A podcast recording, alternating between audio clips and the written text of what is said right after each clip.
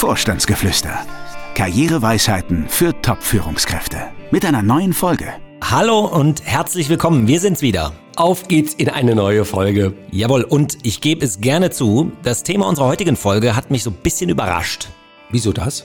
Naja, du hast ja hier auf den Zettel geschrieben, warum Fortbildung, Netzwerkaufbau und gute Freunde in der Phase der beruflichen Neuorientierung mehr schaden als nützen.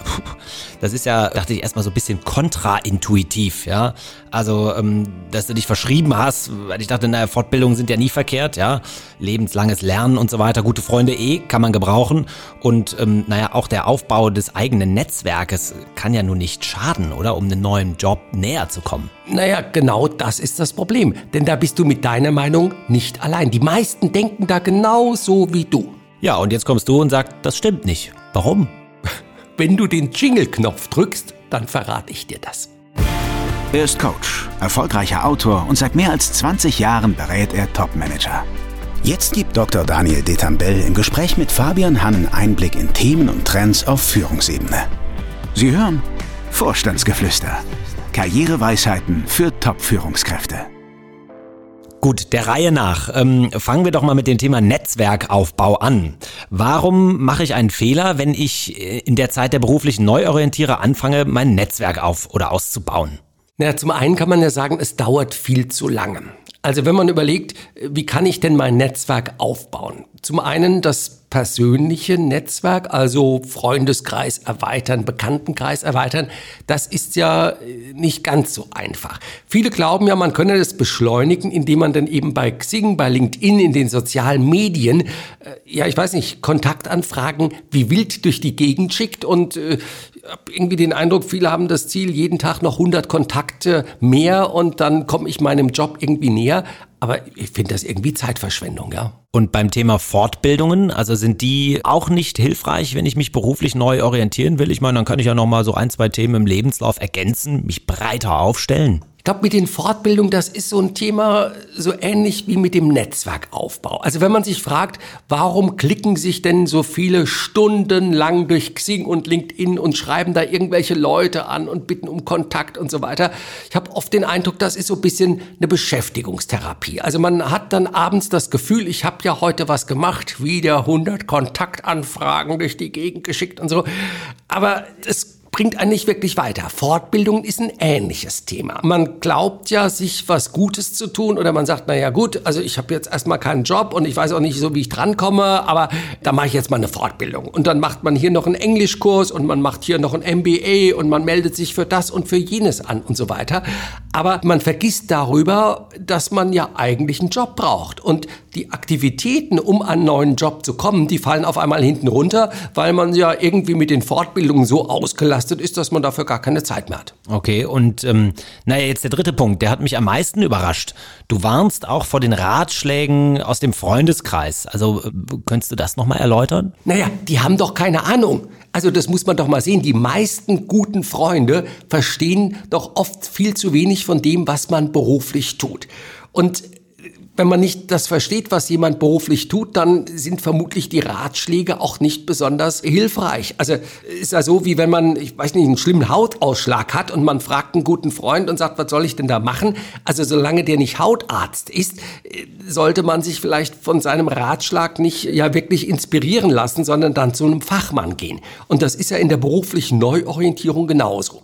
Man muss ja sehen, die guten Freunde wollen einem ja was raten. Man fragt sie um Rat und äh, die wollen einem ja den Ratschlag nicht schuldig bleiben, also kommt da irgendwas und oft kommen wirklich die falschen Ratschläge. Was wären das für Ratschläge beispielsweise, die da womöglicherweise kommen? Naja, die meisten guten Freunde raten ja erstmal, wenn sie erfahren, dass man keinen Job mehr hat, sich nicht verrückt machen zu lassen. Also nach dem Motto, also du musst dir doch gar keine Sorgen machen, Entspann dich, lehn dich zurück. Jemand mit deinem Lebenslauf, also um Gottes Willen, das wird doch gar kein Problem sein, da einen neuen Job zu finden.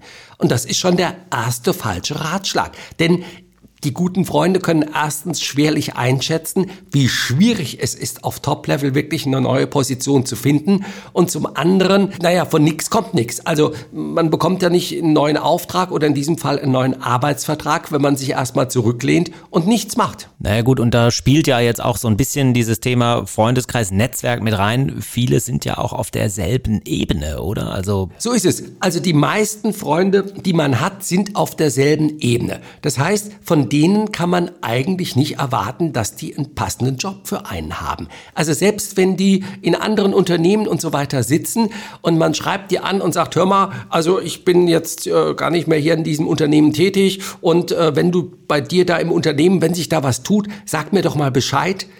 Warum sollten die das machen? Nein, wenn es da wirklich eine tolle Gelegenheit gibt, ein neuer Job, der da wirklich attraktiv ist, dann machen die doch eigentlich nur eins. Sie krallen den sich selbst. Sie bringen sich dafür selbst in Position, aber sie geben den Tipp erstmal nicht an einen guten Freund weiter.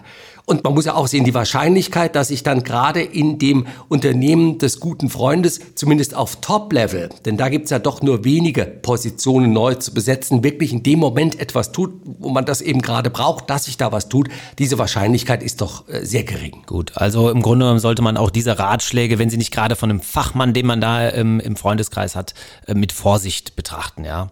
Wenn aber jetzt weder Netzwerkaufbau noch Fortbildungen noch ja die Ratschläge der Freunde, das sind was äh, in der Zeit der beruflichen Neuorientierung ratsam ist. Was ist es denn dann? Naja, im Grunde glaube ich, muss man sich vor allen Dingen doch drei Fragen beantworten. Zum einen, was habe ich anzubieten? Wofür bin ich mein Geld wert? Erste Frage. Zweite Frage, wo gibt es das zu tun, wofür ich mein Geld wert bin? Und die dritte Frage ist dann eigentlich nur noch die Frage, wer ist für mich der richtige Ansprechpartner und wie komme ich mit dem eben in Kontakt. Das klingt alles sehr einfach, wenn ich das so sage, aber es ist sehr schwer, die Antworten darauf zu finden. Denn es geht ja auch nicht nur um die Frage, sich selbst klarzumachen, was man anzubieten hat, wofür man sein Geld wert ist, sondern auch inwieweit man sein Geld an dieser Stelle mehr wert ist als der ein oder andere Mitbewerber auf selben Level, der ja Ähnliches anzubieten hat. Diesen Fragen muss man sich stellen und bevor man da keine Antwort drauf hat, meine ich auch, lohnt es sich nicht, überhaupt in den Bewerbungsprozess einzusteigen. Interessant. Ich meine, gerade dieses erste Thema, was habe ich anzubieten, da könnte doch aber vielleicht auch das Feedback anderer helfen, oder? Weil der Vergleich, was ist mein Angebot, äh, lässt sich ja vielleicht auch zu anderen Geboten, äh, Angeboten ziehen. Ja, das Problem ist nur, die anderen, die einem da eine Antwort drauf geben, die müssten selber genug Fachwissen haben, um das beurteilen zu können. Also ich sag's mal ganz platt, meine Oma, und das ist kein Spaß, meine Oma hat mal vor Jahren gesagt, Junge, du kannst so gut mit Messer und Gabel umgehen, werd doch Chirurg. Gut, ich wusste damals im Alter von sechs oder sieben Jahren noch nicht mal, was Chirurg ist, aber als sie das dann später auch mal so erzählte, ähm, habe ich auch gedacht, oh mal noch mal. Also nee, also die die die guten Tipps von guten Freunden, das ist schwierig. Also man bräuchte, glaube ich, schon jemanden, der sich da wirklich auskennt. Ich sag's mal anders. Wenn ein Trainer einer deutschen Fußballnationalmannschaft den Spieler beurteilt und dem sagt, hör mal, du kannst das besser an dieser Stelle wie die anderen, dann kann man sich darauf verlassen, dass der vermutlich davon Ahnung hat. Fragt man aber im Bekanntenkreis und sagt, naja, also was mich als Fußballspieler denn so auszeichnet, gibt mir doch mal eine Antwort drauf, dann darf man vielleicht nicht erwarten, dass da wirklich das dezidierte richtige Urteil kommt an dieser Stelle. Aber nochmal gerade deine drei Fragen aufgreifen. Also wenn ich jetzt klar habe, was ist das Angebot, wo ist der Bedarf und wer entscheidet, äh, ob der Bedarf nun auch gedeckt wird.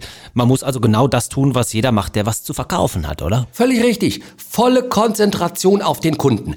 Ein Verkäufer, dem ein Großkunde wegbricht, der meldet sich ja auch nicht für irgendwelche Fortbildungen an oder verbringt Stunden damit, bei LinkedIn einen Artikel nach dem anderen zu posten oder die Beiträge anderer gar zu kommentieren. Nein, er hält Ausschau nach neuen Kunden. Okay, also Fortbildungen, Netzwerke, gute Freunde, wenn überhaupt dann als, als Begleitmaßnahme.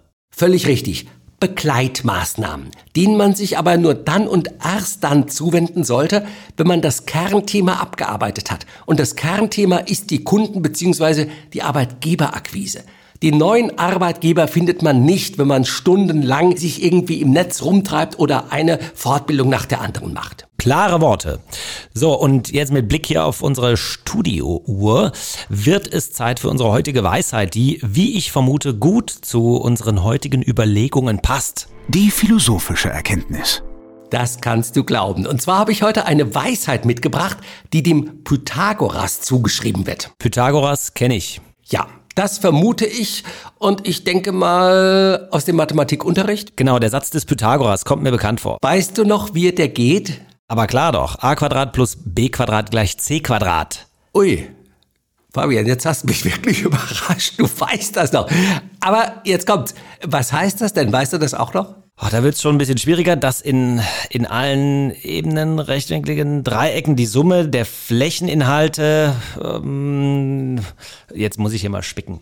Der Kathetenquadrate gleich dem Flächeninhalt des Hypotenusenquadrates ist. Jawohl. Wollte ich gerade sagen. Ja, ich weiß es auch noch, weil ich es auch noch mal ganz schnell nachgeschlagen habe, um mir ja keine Blößen zu geben. Aber kurzum, ja, das hat uns der Mathelehrer damals eingebläut. Und den Satz, den ich heute von Pythagoras mitgebracht habe, der hat jetzt aber nichts mit Mathe zu tun, sondern mit gutem Leben. Denn Pythagoras formuliert, tue nichts, wovon du nichts verstehst, doch lasse dich belehren, so viel als nötig. So wirst du das angenehmste Leben haben. Okay, wenn ich das übersetzen darf, Finger weg von Sachen, von denen man nichts versteht. Unbedingt.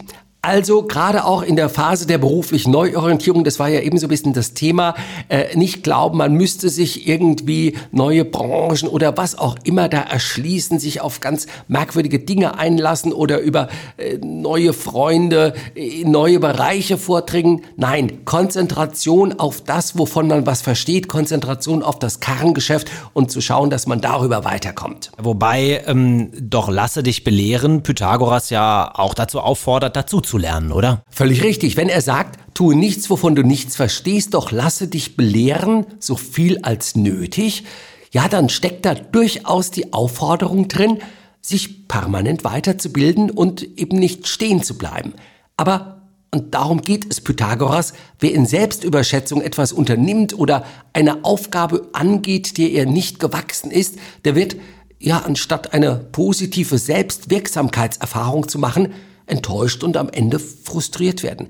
Also das eigene Selbstvertrauen und Selbstwertgefühl, äh, die werden ja geschwächt und man wird eben nicht das angenehmste Leben haben, wenn man permanent erfährt, dass etwas nicht geht. Das heißt, das beste Mittel gegen Frustration ist es, wenn man sich nicht auf Aufgaben einlässt oder in Wettbewerbe begibt, bei denen man nicht wirklich sicher sein kann, dass man diese auch bewältigen und gewinnen kann, ja? Völlig richtig. Also muss man ja selber sehen. Wenn ich mit 56 an einem Lauf teilnehme, an dem nur 18- oder 20-jährige durchtrainierte Läufer teilnehmen, äh, dann kann ich das vielleicht tun, wenn man mich denn zulässt, aber das ist doch von vornherein frustrierend, denn nach den ersten 50 Metern werde ich vermutlich schon weit zurückliegen und nach den weiteren 30 Metern werde ich ins Klinikum abgeholt, in Sauerstoffzelt. Nein, also man sollte wirklich nur an den Aufgaben und Wettbewerben teilnehmen, an denen man am Ende auch eine echte Chance hat zu gewinnen. Dann hätten wir es ja mal wieder für heute. Wir sagen danke fürs Zuhören und freuen uns wie immer aufs nächste Mal. Bis dahin eine gute Zeit,